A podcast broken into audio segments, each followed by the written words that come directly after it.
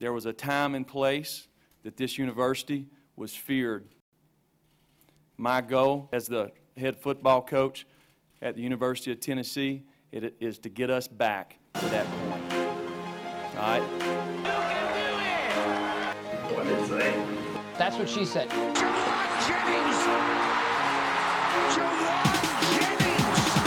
What's up, y'all? Welcome on into the Go Vols 24 7 podcast, Wes Rucker. Patrick Brown, Ryan Callahan coming to you from Fort Rucker Studio. We are recording this on a Thursday afternoon. I believe it'll be coming live and direct to you on a Friday morning. So by the time that y'all have listened to this, I will have seen Black Panther, and so I will be a happy guy going to opening night. Looking forward to that. So if you're looking for my review of that film, even though I've already seen it, you might say, Wes, you tweeted about this last night. Why didn't you mention it on the podcast? Because we're recording this on a Thursday afternoon. What's up, fellas? It's getting great reviews. I got to see it soon too. I'm, I'm pretty happy. I'm a Marvel movie Yeah. dork, so I'm pretty happy about this. Patrick, you gonna go see it?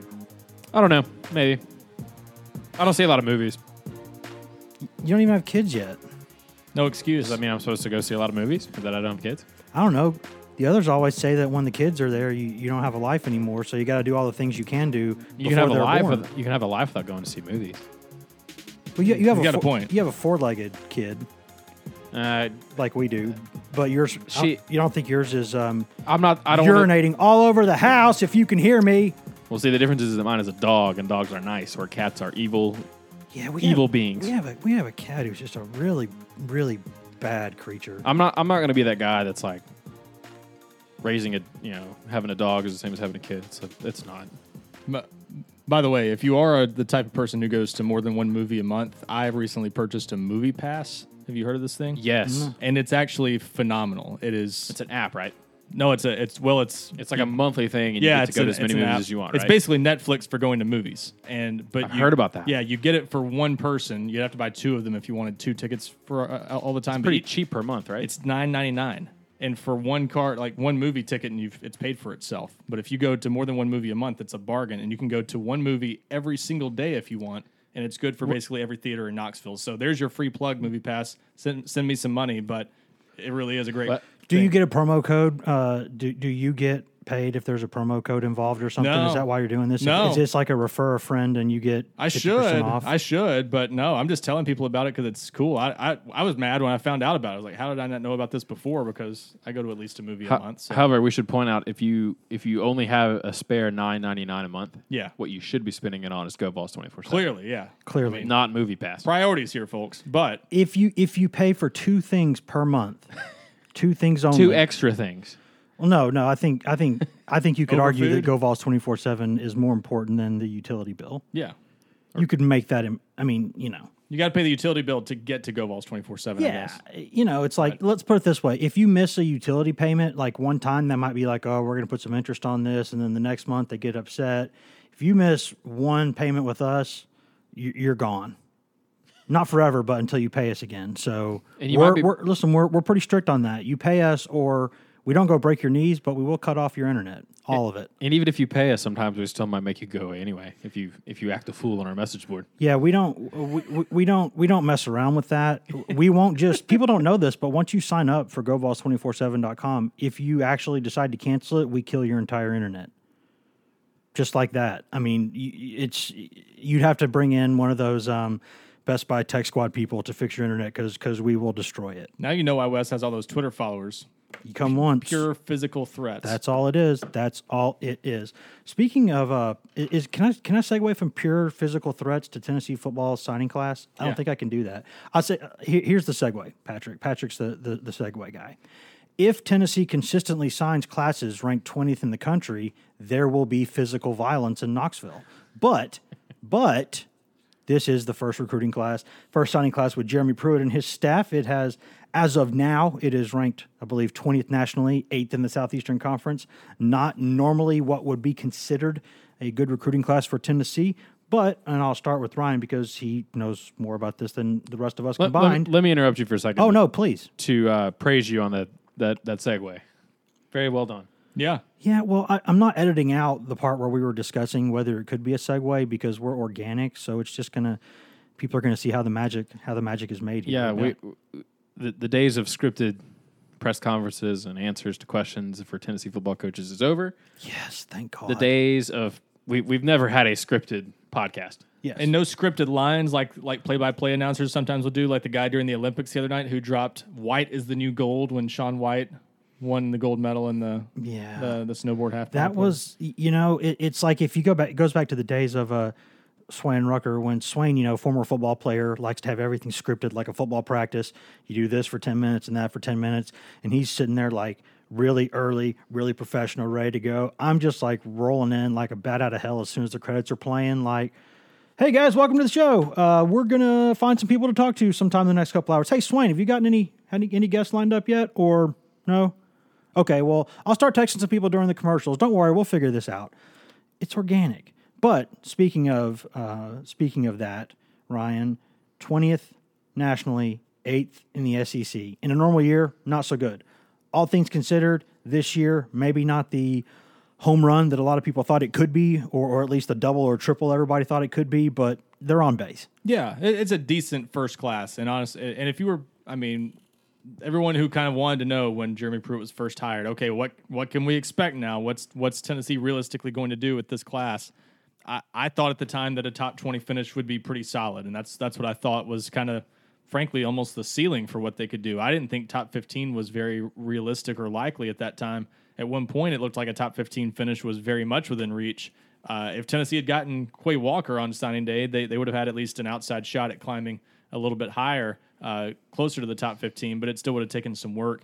Um, obviously, everyone's going to be a little bit disappointed by the way they finished on signing day. That's what people are going to remember about this class. That's why Jeremy Pruitt, to his credit, instead of throwing out something about five star hearts or whatever on signing day, said, Hey, I know you guys were probably sitting there today, a lot of you wondering, what if? Well, don't do that anymore. You're not going to have to in the future. We're going to be at the top of those rankings. Now, I don't think he was promising number one classes, so He did say right at the top, but he though, did say right at the top, and that I mean that certainly is what he's if we are to take him literally. yes, I know that is what he's accustomed to is highly ranked recruiting classes at Florida State, Georgia, and Alabama. So, I mean, I, I think he's going to find that it's probably a little bit tougher sledding at Tennessee than it was at each of those three stops. But I think it's very realistic to assume Tennessee can have a top ten class this time next year in, in the 2019 class. Um, and this first class for multiple reasons, not the least of which was the early signing period, which Tennessee, of course, in typical Tennessee fashion, got to be the guinea pigs uh, of that system and Yeah. uh,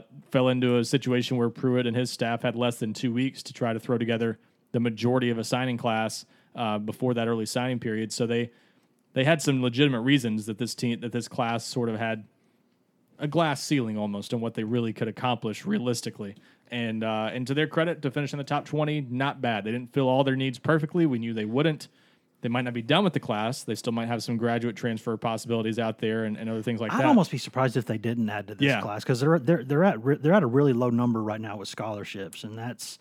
Yeah. I mean, some of that's inevitable with the transition, but I would imagine that they're going to find somebody or some bodies to come in there. Yeah, there, there's one or two pressing needs. I think quarterback is actually pretty high on that list uh, of positions that you really need to address ideally if you can this year. So yeah, I, I would be surprised if they're done. So uh, the fact that you've still got some some room to play with isn't a bad thing. And and again, you, you would have wanted another big name guy to throw in there on signing day to to round things out and make people feel a little bit better about things. But all things considered, I don't think it's a bad class. Yeah, and I think a lot of people got uh, lost in all all all the signing day stuff with all the players that chose other places other than Tennessee. Is uh, Tennessee did really well? I thought closing in December. I thought they they had a really strong finish to the early signing period, which they only had to do in two weeks. Um, and so, and they got J.J. Peterson in January. I think he's he's a guy that could be a real difference maker, potentially right away uh, in this class. But when you go back to December, they get Wood Anderson, they get Jordan Allen, Carvin, and Banks out of Memphis. Um, Jahmir Johnson, some junior college uh, help on the offensive line. So, uh, and they still got. I still think they got some you know some interesting players in February. I think Emmett Gooden is an interesting, a very interesting story. I think he well, he committed to Tennessee originally, like what back in like 2014. Almost four years ago. Yeah. I mean, He was a Um, sophomore in high school at the time, committed for less than two months, as some sophomores do, and then reopened it. And committed to Mississippi State, never signed with State, went to junior college. to two junior colleges. Two I think, junior yeah. colleges to be exact. Yeah, went to one in, in Mississippi for a semester, then went to Kansas, and yeah, ends up He's old. ends up coming full circle at Tennessee. He he is the old man of that of that defensive line class, no question. And he's still still not in as many Tennessee signing classes as Gerald Williams. No. who back in the day helped Tennessee to like four top ten recruiting classes Yeah. consecutively by being in the signing class. This he, is he deserves a Hall of, of Fame spot just for that. um, and that's why we do enrolled rankings also later in the year, uh, which are, are a really cool feature, I think. But Closing loopholes one at a time, twenty four seven. that's sports. right. But, but uh, but then you, I mean, they also get uh, you know Mincy, Yeah. who's committed to Arkansas. I mean, he's an, you know an SEC caliber player. If Arkansas wanted him, uh, Trayvon Flowers is a guy that the staff I think is really high on. He was a guy that Clemson wanted. So I think Flowers and Mincy in some ways are the. I mean, obviously JJ Peterson's the headliner of the class, but beyond that, beyond those two or beyond him, I think Flowers and Mincy, those two are the ones the staff's pretty excited about what they can do, and, and obviously Gooden. Mincy is kind of reminds me a little bit of Corey Vereen Yeah, in the, in the way that, that, that Chris Rumph, the uh, outside linebackers coach, described him at, at one of the recruiting celebrations. Doesn't doesn't do Twitter. He's all about ball at Yep. school, and that seems like Vereen was wired that way. Does he play guitar? Uh, we don't know about that. Yeah, not not sure he can Just match curious. match that, but he is, and and he's interesting too because he could still develop into a few different things. He's like two hundred fifty five pounds right now, but that's because he's playing basketball. I was told he played at two seventy during football season, and he has the frame to be two ninety or three hundred. So how he develops will be interesting. But uh, Tennessee sees him being uh, a pretty good player and and an, I'd say an early contributor, honestly, on the defensive line. Here, here's my question: If okay, I, I don't want to just spring this one on you and have you answer it immediately. So think about it for a few minutes while we're talking about other things, if you need to, because that's how organic this is. It's certified organic, USDA fresh. If this were Alabama, Jeremy Pruitt's still at Alabama. How many kids are in this Tennessee signing class? Tw- well, twenty signed, twenty two players total. In So, the of these 22 that we know of right now, how many would Alabama take?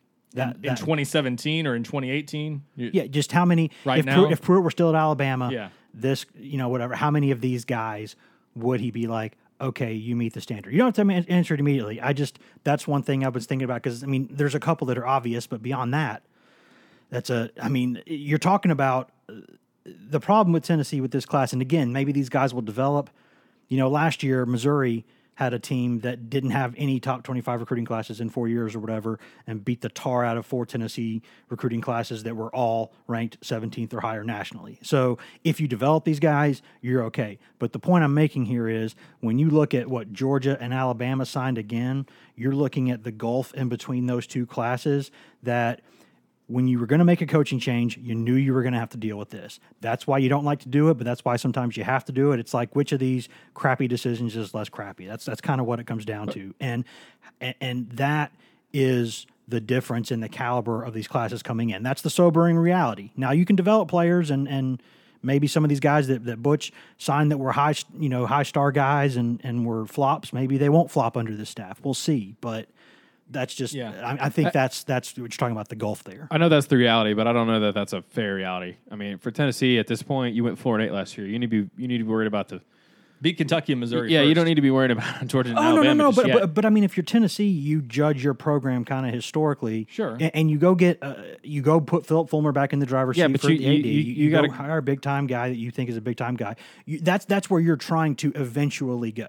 That's where you because we can sit here and tell Tennessee fans all day long, all day long. Hey guys, just get back to regularly beating you know Missouri, Kentucky, Vanderbilt right now. Just put those three in the bank and then make South Carolina almost one you can put in the bank and kind of gradually work your way up the list.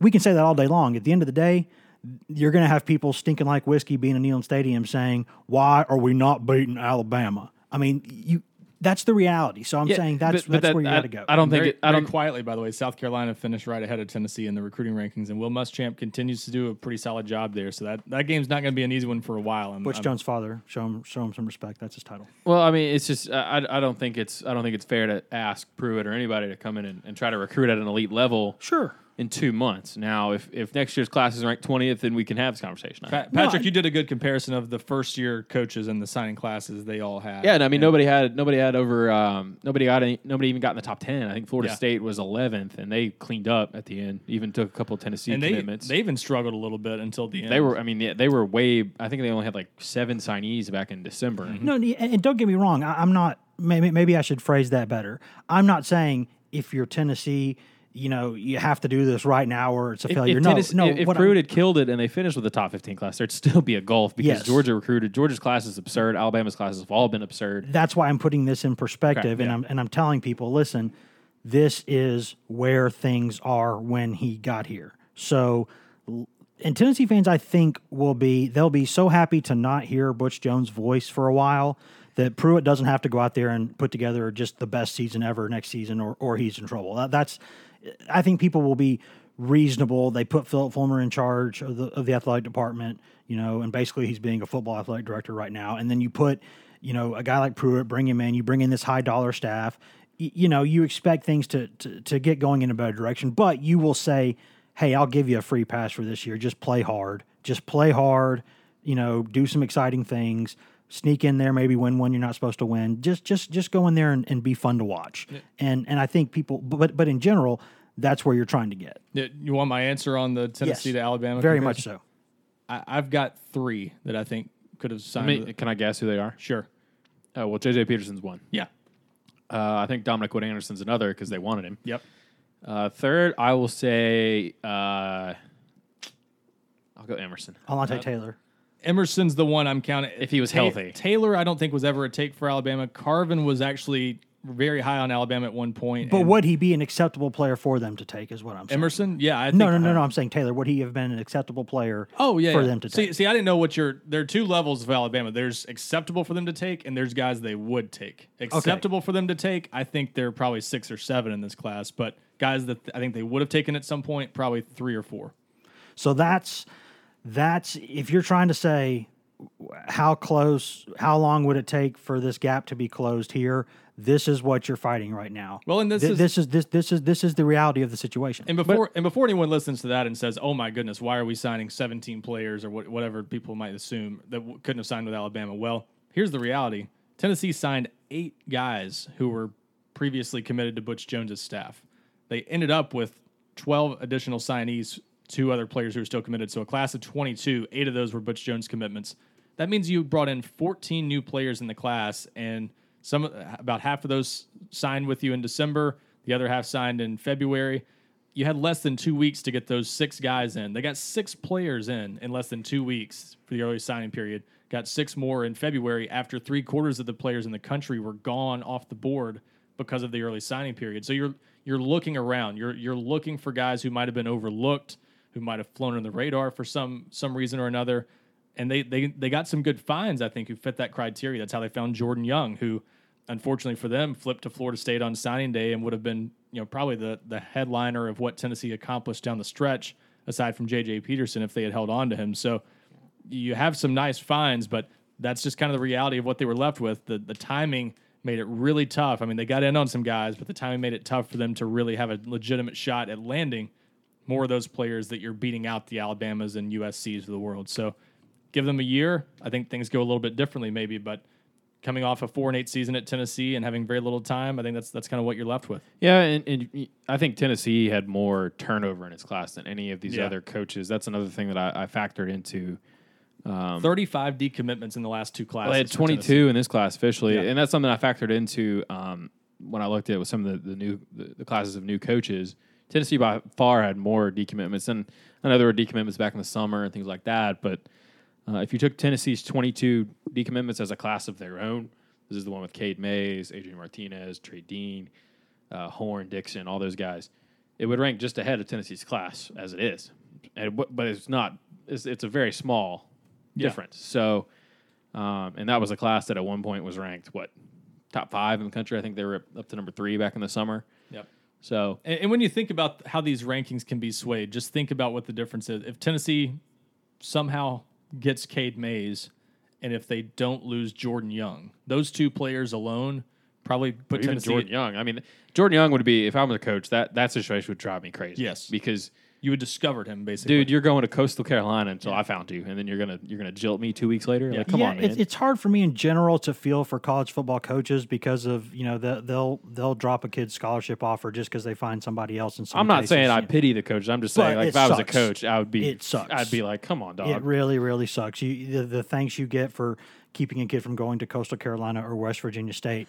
Although we will give another plug to West Virginia State. Go Hornets or Jackets or whatever it is you are. We, we like what you're doing there. You're doing good work. Uh, but they don't have a logo in the 24/7 Sports database. That's where they are. I the think they order. just have Georgia Tech's logo from like 50 years ago and they just never updated. I think I think it's and the reason Georgia Tech probably doesn't go for a copyright or whatever violation or trademark is they go it's so old we don't really care anymore. Yeah. We're not even trying to sell that as vintage stuff. We don't even really care. So- but that's that that would be the thanks that you get for doing that as a kid says, "Hey, I'm going to go do uh, the whole Florida State thing." Yeah, that's like like Florida State wouldn't even know who you are if you hadn't if we hadn't found you and you and they us. and they signed what five receivers at Tennessee. They're, Tennessee's saying you can s- start maybe as a freshman, but neither here nor there. But well, the point I was going to make is you throw in Cade Mays and keep Jordan Young. Tennessee has a top fifteen class. That's the difference between top twenty and top fifteen. So really, I don't think this class is that far off from potentially being very good, and I think it's got some players in it that could make it very good in hindsight. Let's not forget Butch Jones's first year. First of all, his class, his first class at Tennessee ranked 25th nationally. That's a class that had Cam Sutton, Jalen Reeves Maybin, Josh Dobbs, three guys that you don't that you're not the favorite to win the SEC East in 2016 without those guys. So we may look back at this class in three years and say, "Wow, it wasn't a highly ranked class, but it gave you some foundation pieces that are stars now." And Oh, that- sure. There's and, no and, question. and, and there were some other guys, Vereen, Vereen, uh, yep. Brett Kendrick, Wiseman, were Yep. in that class. So they, I Josh think they- Smith. yeah, Well, my, my last question before we move on to some of the staff stuff, staff stuff that we absolutely do need to discuss is the strengths and weaknesses of this class. What what what do we and by we I mean you, Ryan? What do we like about it, and what do we I don't uh, get to not answer? like about? It? No, you can. I just you know if it's a, if it's a football team question, I'm going to go to you first. It's a recruiting question. That's I'm, fair. I'm going to go to Ryan first. I'm just I'm trying to be democratic here. you're telling me to stay in my lane, Levar. Yeah, Um, I'll, what what you have to like do is- it. Stay in your lane. What you have to like is what they did on the line of scrimmage. They got six defensive linemen in a year where a lot of people probably looked at that situation and thought, you probably don't need six defensive linemen, but this staff felt like they did. And not only that, he thought they could have signed more defensive They want the beef. Um, the, don't forget, you're switching to a new defensive system. We have a small football team. Yeah, you have a small football team in your head coach's opinion, and you have a lot of guys on the defensive line, frankly, that he probably doesn't see as great fits for what they're going to do. So that's that's the position, maybe more more so than anywhere. Hey, when you coach in high school, sometimes you got that 175 pound nose tackle, like you said. You got to you Yeah. got to make it work. Defensive line and linebacker are the two positions where I think you're going to see the most maybe turnover or the most guys from the previous staff who just don't have a great fit in this system. And, and we'll see how many of those guys stick around, uh, how many of them still end up playing some sort of role out of necessity or what. But in the meantime, they're trying to turn over the roster there and get some guys who are, frankly, just bigger um, that fit their needs. So it's It's a good future pon- uh, con- uh, podcast content for the offseason is Yeah. how many of these guys can you stand to run off because you're going to have to to to weed the you know thin the herd a little bit but you also only have like 75 76 scholarship players so Yeah. you have to be careful there I, I think they're actually over 80 right now. They are. I'm gonna, I'm gonna break this down in the next couple of days on GoVols 24 He- seven. He's projecting, I think, maybe a couple medical absolutely. losses and uh, and uh, additional attrition That's- that could be announced. I think the max when I was skimming it over was 83, but that is that is just, that is like the max. That's assuming that guys that were walk-ons that got scholarships are going to stay on scholarship. That's assuming that guys that assuming Jauan Jennings is back, probably. Uh, yeah, I think he was a part of that. Chance Hall and, Nathan Niehaus were part of that equation too. And then uh, there's going to be attrition, and we get asked that I think like one, two or three times a week. What's the latest on transfer? We're never going to speculate on who might leave, uh, but I think Yeah. it's I think it's organic to expect some Yeah, and uh, after spring and, and closer towards the end of the semester. So so you like the defensive line class? I think on the offensive line they would have liked to have one more. Ideally, they wanted five. Once Yeah. once you lose all those guys they lost last year, but to get the four they got, I think was pretty good under the circumstances. There weren't offensive line was maybe as thin as any position after the early signing period. There really weren't many highly ranked guys left. Uh, that's one of those positions I think where you have a lot of early commitments and just not a lot of those elite guys were still around, so they couldn't even take many big swings down the stretch for offensive linemen. So kind of had a couple targets there, missed out on them, and, and now we'll see if they dabble in the graduate transfer market uh, and over the next few months. So I, I think you like the line of scrimmages. The weakness, obviously, even though Jeremy Pruitt didn't really want to acknowledge it as a weakness on signing day, you got to look at the cornerback situation and say you wish you could have gotten a little bit more there. I mean, Brandon Davis, a nice under the radar pickup for for depth, certainly could surprise some people out of the New Orleans area. Uh, plays at a good school in John Curtis, uh, so so that's maybe another good under the radar find. And then you've got a couple of guys who could play cornerback or at least nickel in Trayvon Flowers and and Joseph Norwood. Uh, Flowers potentially one of the steals of this class, and I, I agree with Jeremy Pruitt on that. Um, a, a guy who was ticketed to play baseball uh, at Kentucky, and now he's going to play both at Tennessee. He says football and baseball. Yeah, f- football first, but he'll play baseball. Yeah, and after one year of uh, high school football, obviously impressed Tennessee and Clemson enough. And folks, he was a no question take at Clemson down the stretch. So this isn't just some guy that Clemson recruited and Tennessee just got him out of by default. Like they beat out Clemson to get him. Um, so a nice pickup late at, at you know nickel or safety most likely, but Tennessee thinks he could even justify a look at corner, especially given their situation. Joseph Norwood, we'll see where he fits in, but he was a safety in high school. Probably gets a look at corner again because of their situation. So you would have liked at least another, And Barton Simmons likes him. yeah, and and you would have liked at least another pure cornerback in that class. You've at least got a couple options to play with. You've got some guys on the roster you may play with. Tyler Byrd, it sounds like is going to get a look in the secondary. Maybe someone else gets a look. You know, that was a, a safety last year that that slides down to corner this spring to, to get a look there. So you've got some options to play with, but not anybody that you really feel great about to where you can say, yeah, we didn't really need another corner. I mean, I think they realistically needed at least one more. So that's what you don't love about it. But overall, they filled some needs in this class. We knew they'd come up short a couple spots, but um, mostly addressed every need in at least some form or fashion. Patrick, your thoughts? Yeah, I, I, what I like about this class is first of all, I like JJ Peterson. I think he's Yeah. legit. I think he's the real deal. I think they, uh, I think Alontae Taylor is going to be a good player. I'm intrigued by some of these other guys. I like to see what Emerson's going to look like when he gets back healthy after his ankle injury. He is a man-sized dude. He's a big dude. I, I think Rumph the other day, uh, last week, said that he saw he saw Emerson walking in the complex and thought it was his uncle. He, He does like have that look. He, He- looks like he's got about a family, three kids, is what he said. um, and and we were talking. I think we had a big long conversation on our on our board about how big Emerson was, and they said he's up to 305. Yeah. Uh, so he's he's going. to Congratulations, Emerson, on you're going to get to play defensive tackle, even though you Yep. not want to. Um, you know, Carvin, I think was a good pickup. I think he's a guy that, that's going to maybe. I don't think he's going to start, maybe necessarily, but I think he can he could be a guy that's in the rotation or or could provide some good depth. Uh, Wood Anderson's a guy I think that they're going to try to. They don't have a lot of guys. Day one starter, I think. I don't. I don't think they have a lot of tight ends like they want to have in the system, other than maybe Latrell Bumpus. Yeah. on the roster. So I think he's a guy that could come in and play right away. And did I mention Taylor yet? How I do you think I Rumph's going to feel about about about uh, you know he might not be the only Rump you know because Bumpus could also be like I'm the Rump shaker because his name's Bumpus. So Yeah, that's a stretch. I don't. I don't think so. I don't think so. I'll tell you another guy that's not getting enough talk in this class, Jordan Allen, four star outside Yeah, linebacker. was just they about to signed mention in him. the- Story of in the early year. Story of the year, maybe just an unbelievable kid. It well, sounds and, like. and you got to like the athleticism too, because this is the guy that started off in college playing wide receiver, and he's that kind of athlete, and says, you know what? Not only am I going to leave UC Davis and bail on this because I think I can get to a better school, but I'm going to change positions because someone told him, "Hey, I think you could be a really good pass rusher if you." He was already a pretty big wide receiver, and said, "Hey, give defense a try."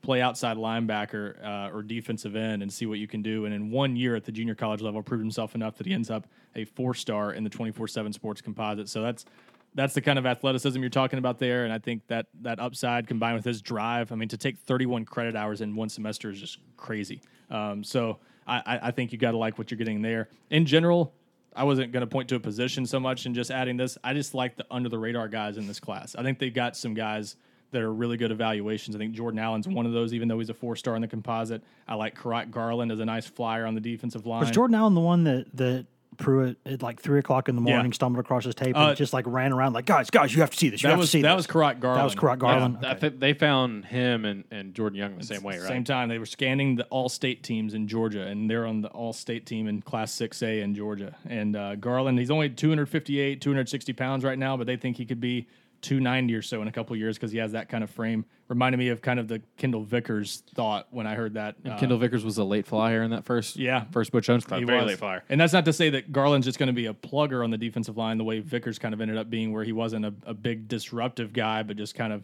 filled some gaps there. I think Garland's really disruptive and has good hands, so you like that. Um, you know, I we'll see about Cedric Tillman. I'm not as familiar with him. He's a late flyer at receiver.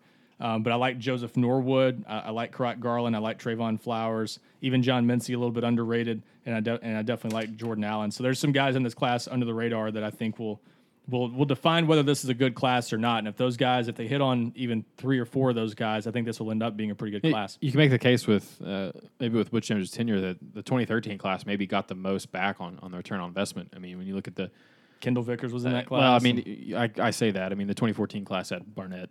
Yeah, he did- he Barnett, worked- Malone, and Hurd, all those guys Uh, got some mileage. Okay, that was pretty dumb. That was But- pretty dumb to say on my part. But w- if you're Tennessee, you hired a guy that you hope is a football coach, and you you hired a, a guy in Pruitt that brought a staff that you hope is going to develop guys and get more out of guys than the previous staff did, and they're going to have to do uh, this class, I think, and they're going to have to do that with this roster right away because I think this roster's uh, not in great shape moving forward. Last thing before we get out of here, guys, we we obviously are going to have to spend a little bit of time discussing this because this has been quite the story the past couple of days. Uh, maybe Much not, weeping and gnashing of teeth. I yeah, sense. maybe Yeah. maybe maybe not a total shock, but still a surprise. And uh, we do need to discuss it. Robert Gillespie, Tennessee's uh, very popular uh, within the fan base running backs coach. Uh, this is a guy who has uh, been putting some guys in the NFL. He's he's seemed to have been a pretty decent recruiter, and, and he's really developed his guys really well at that position. Had some good talents to work with, but he's gotten a lot of production out of them. He is out after signing day. After going to the National Signing Day celebrations, even with the coaching staff. Uh, this is the, what kind of business it is. Just And saying he was happy to be hired at Tennessee Yeah. a second time, basically. and he is out, and apparently not happy that he is out, according to Phillip Fulmer, who said that Gillespie did not like the fact that he was being removed, but said he was a professional and he understood that this was a quote big boy business end quote, and and that's that. And Chris Weinke uh, is now in as Tennessee's running backs coach. I believe have we we've confirmed that right that Weinke will be the running backs coach, and they're not going to Yes. switch around the staff. That's what we wrote. I'm just we making. report. I'm making sure here. I'm making sure here. Yeah. There, because there was talk for a little bit there that it wasn't going to be, then then it was, and so now, good. That's we're all we're all square on this. So we do need Thanks to for debate. reading my story, Wes. you know what? A guy tries. Details, I try. I try so hard to be nice to all of you people. What do you mean, you people? I mean, what do you mean, you people? You people. So, how do we feel about this, guys? How do we feel about Gillespie being out, Weinke being in? I have my own opinion, but I will. Does this uh, mean I to answer will first Concede is the a- floor to Patrick This is a team issue, right? first. Clearly, it goes to Pat first, and then and then we'll and then we'll go Hey, from there. I'm just trying to follow the the the structure that you laid out. Listen, we're being more organized on this podcast now, starting in the last five minutes, and I think that you should pay attention. Well, uh, I think it's an interesting hire, and a lot of people are wondering how can a guy that's never coached running backs coach running backs. I don't, I don't know that that's a big deal. Um, I think in, in Weinke, you're getting a guy that spent the last year at Alabama. They, I think Tennessee tried to bring him on board the staff in some capacity uh, a couple months ago, and it just didn't work out at the time. Uh, but they kept that channel open. They kept that avenue open, just like they did with uh, Joe Osovet, who's coming down from uh, the ASA Community College up there in Brooklyn to be a He analyst, I believe. be a reality TV show, I think, with those two. Well, I, I I was reading something yesterday on Osovet saying that uh, ASA was a, a candidate to be one of the last chance U, other uh, the focuses of that. But um, I, I don't know that that's a big deal. And, and Weinke, you're getting a guy again that, that worked at Alabama last year, that worked at IMG down in Florida, which is pumping out a lot of guys. Helped Tennessee win the national championship when he got hurt that one time. Sure, um, you're going to make a lot of people mad saying that though. I'm saying he helped Tennessee's cause. That's all I'm saying. Oh, T- Tennessee would have beaten him anyway. They might have. We'll never They know. probably would have. Um, but yeah, I mean, I, I don't think that's a big deal. There was some thought, and, and maybe we were discussing a little bit too amongst ourselves that you know there was some flexibility on the staff because David Johnson, the wide receivers coach that they hired from Memphis, Yak. coach running backs at Tulane. Yeah. Um, Yak Johnson, my bad. Uh, Brian Niedermeyer's a guy that's coached receivers before, so they could have shifted some guys around. Maybe uh, brought Weinke in to coach tight ends, you know. So, but he, he's going to coach running backs, and I think this is a move that again they try to get him on staff, not necessarily in a full time position, but in some other some type of other position earlier, and uh, now they're they're getting him on in the full time staff. I, I'll say this: I, I don't mind the fit of Weinke as a running backs coach, and, I'll give you a couple of Tennessee specific reasons why I think people should be fine with this. I mean, how hard is it to coach running backs? Well, that's one thought. I mean, I I'm not going to oversimplify it the way some people have. I, I've heard of some uh, Nashville radio personalities. Some who've- people have. who've kind of downplayed it, saying anybody can coach running backs. I'm not going to say it's that simple, but um, no, I, I mean this has been done before at Tennessee. Um, Randy Sanders is a college quarterback, and he coached running backs at Tennessee for for a good chunk of his time in Knoxville, um, about six years, including on the 1998 national championship team. So that's an example. And then also in the more recent Tennessee history, Trooper Taylor was hired as a running backs coach at Tennessee when he had one year of college experience as a as a running backs coach before that, and then he moved over to wide receivers a couple years into his tenure at Tennessee. So that tells you what if you're a good football coach and you understand the game, you can probably handle being a position coach at least on the side of the ball where your expertise is. And in this case, Weinke is a guy who, as a quarterback, I think clearly all the time he spent in the NFL, you would say he's a a student of the game or someone who understands He's the a game. quarterbacks coach in the NFL as well. Yeah, exactly. And someone who understands the game well enough that I think a lot of people see him as a likely as a future offensive coordinator somewhere uh, at some level. And I wouldn't be surprised if he's a future head coach. So if you have that kind of belief in a guy, why couldn't he coach running backs? And on top of that, if he's a good recruiter, and, and I I think Jeremy Pruitt sees him as a guy who's going to be a good recruiter, why wouldn't you trust him to coach running backs? A position where you, I think you need to have a good recruiter in that position on the staff. So if you believe in him, I've got no problem with the hire. And, and I think clearly there were some things about the fit with Robert Gillespie that caused him to make the move. I think you could point to some results in some areas where maybe Jeremy Pruitt thought he could do better. Um, whether it's the the running backs he's inheriting, maybe looking at those and saying, "Hey, these guys just aren't going to fit as well as what we would like to have," or you know, not not agreeing with some evaluations. You know, who knows what the ultimate reason was, but clearly they saw it as a as a fit issue, and um, I don't think it was part of Tennessee's plan all along. You know, some people have asked about that. Did they just plan to keep him for a couple months and then get rid of him after signing day? I don't think that was the plan, and I don't think Robert Gillespie was under the impression that was the plan. But I know Gillespie didn't think Yeah. that was the plan. so I think this was a situation that just kind of developed, and I think you get a.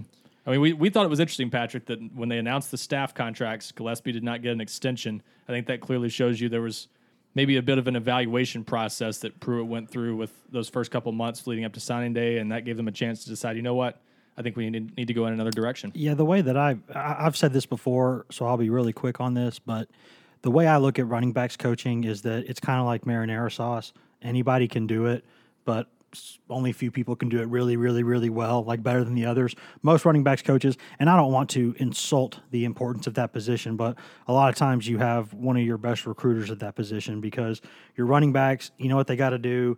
You know, they, they got to be tough. They got to not fumble. They got to hit the hole they're supposed to go to, pass protect, catch some passes. It- It's not reinventing the wheel. Uh, you can, if you've played quarterback like Weinke has, if you've been offensive coach like he has, you can coach running backs. That's not even on my radar in terms of is that a big deal? That part is not. Uh, the, the question I have is just, you know, is making the clean break exactly what you want because Gillespie is a guy who, you know, for for better or for worse, the Tennessee fans really love the guy, and that was the one guy that Fulmer wanted them to keep. That was the one guy that the fan base wanted to be kept. So now that he's there, it looks like you're going to keep him. If now, if the running backs don't perform, people are going to blame Pruitt for that, and you're you're kind of opening yourself up for uh, a PR loss there, possibly. Now, I don't think Pruitt cares one bit about that, and that's what I kind of like about him. Nor should he, yeah. but he, you know, the the politics and the optics do matter at a place like this. Uh, unless you go in all the time, the optics really matter here, and I, I just. I, I think now. I think it- it's his program, so he absolutely has the right to do whatever. He's hired to win football games, and if he thinks this is a move that helps him win more football games and makes his football program better, then he by all means should do that. Because if he wins or, or if he loses, hey, that that's his that's his reputation. It's him getting fired if they don't win. So do it your way. Burger King this. Do it your way. But you're gonna. I I, I don't. I, I'm not going to say that I 100 percent understand this move, but I don't really have a problem with it either. the best way to make yourself look good as a position coach is recruit dudes who make you look good as a position coach. Yes. Uh, and a good example of this, another guy going outside of Tennessee is Dell McGee at Georgia, who was head coach at Columbus Carver High School down there. It was Yep. crank, they cranked out SEC guys every year. Uh, he was an analyst at Auburn in, in 2013, and then was at Georgia Southern for two years, and then Georgia hired him. And you would say that he's now like one of the best assist, one of the best running backs coaches in the country, right? Well, it's because he's got Sony Michel, Nick Chubb, and D'Andre Swift. That helps. And so, um, and he, I think he's also been one of the top recruiters in the Yep. country. Maybe in this class too. I think everybody is just a top recruiter in the country right now. As much as, as that, the class that they brought in, but yeah, I mean, I, I think again, if if you're, I think there's some risk involved, and I think a lot of people are maybe scratching their heads just on the surface of this, but you just got to let it play out. I think in this day and age, everyone's so quick to react to something without letting it play out, and this is a situation where I think Sure. you, you need you need to let it play out and see I'll what happens. I'll give people two reasons that I think you should like this. One, it's another guy at Alabama that Pruitt is personally familiar with, just like Brian Niedermeyer. And this is a guy I think Pruitt, being a former high school coach, you know, we with the, the move with Joe Osovet, I think is another example of that. When he just finds guys who are good football coaches or who he thinks or deserve a chance to prove themselves at a higher level, he's not going to hesitate to give them that because I think he knows where he came from and says, Well, hey, and he also added accent diversity to the program. Right, that too. So, uh, so I think he just saw somebody that he worked with at Alabama and said, "This guy's going to get a chance someday." Uh, I've talked to people who think he's a future head coach. If you think he's that good and a rising star, why not take him for a couple years and, Also, and get what you can out of him? I think we've not, not mentioned uh, wasn't he in the mix to be Tennessee's quarterbacks coach last year? He was, and people forget that I think, but he was. Um, on top of that, I think you like the fact that it's another offensive mind to throw into the mix on that side of the ball. We know Jeremy Pruitt's expertise is on the defensive side of the ball. You've got a first-time play caller, at least full-time play caller, in Tyson Helton. You've got some other guys on offense that are uh, less experienced. You know, Brian Niedermeyer. So I think throwing in another guy there that could help you. You know, you got to throw throw people in there who know football and know what they're doing. And if you think Weinke's a good offensive mind, having another guy like that in the in the room to, to bounce ideas around, I think that only helps. And Will Friend's another guy. I think he was he was the offensive coordinator at Colorado. So he didn't call the plays, but again, I'm sure Yeah. he was pretty heavily So- involved in. So having a so and having a few guys like that in the offensive room, a couple guys to help Tyson Helton, I think is a good thing. We could have talked about that a lot more, but we'll probably have more to talk about with it next week because we will have uh, we'll start previewing spring practice because that's going to be you know the next thing that's happening. But Just around the corner now. not not too far away, guys. We will get to all that. We'll we'll have recruiting stuff year round. We'll see how this new staff does. With that, we'll be taking your questions. We'll have some interviews. We got all kinds of stuff lined up for the next few weeks and months, guys. Thanks for listening, and uh, we'll be back next week.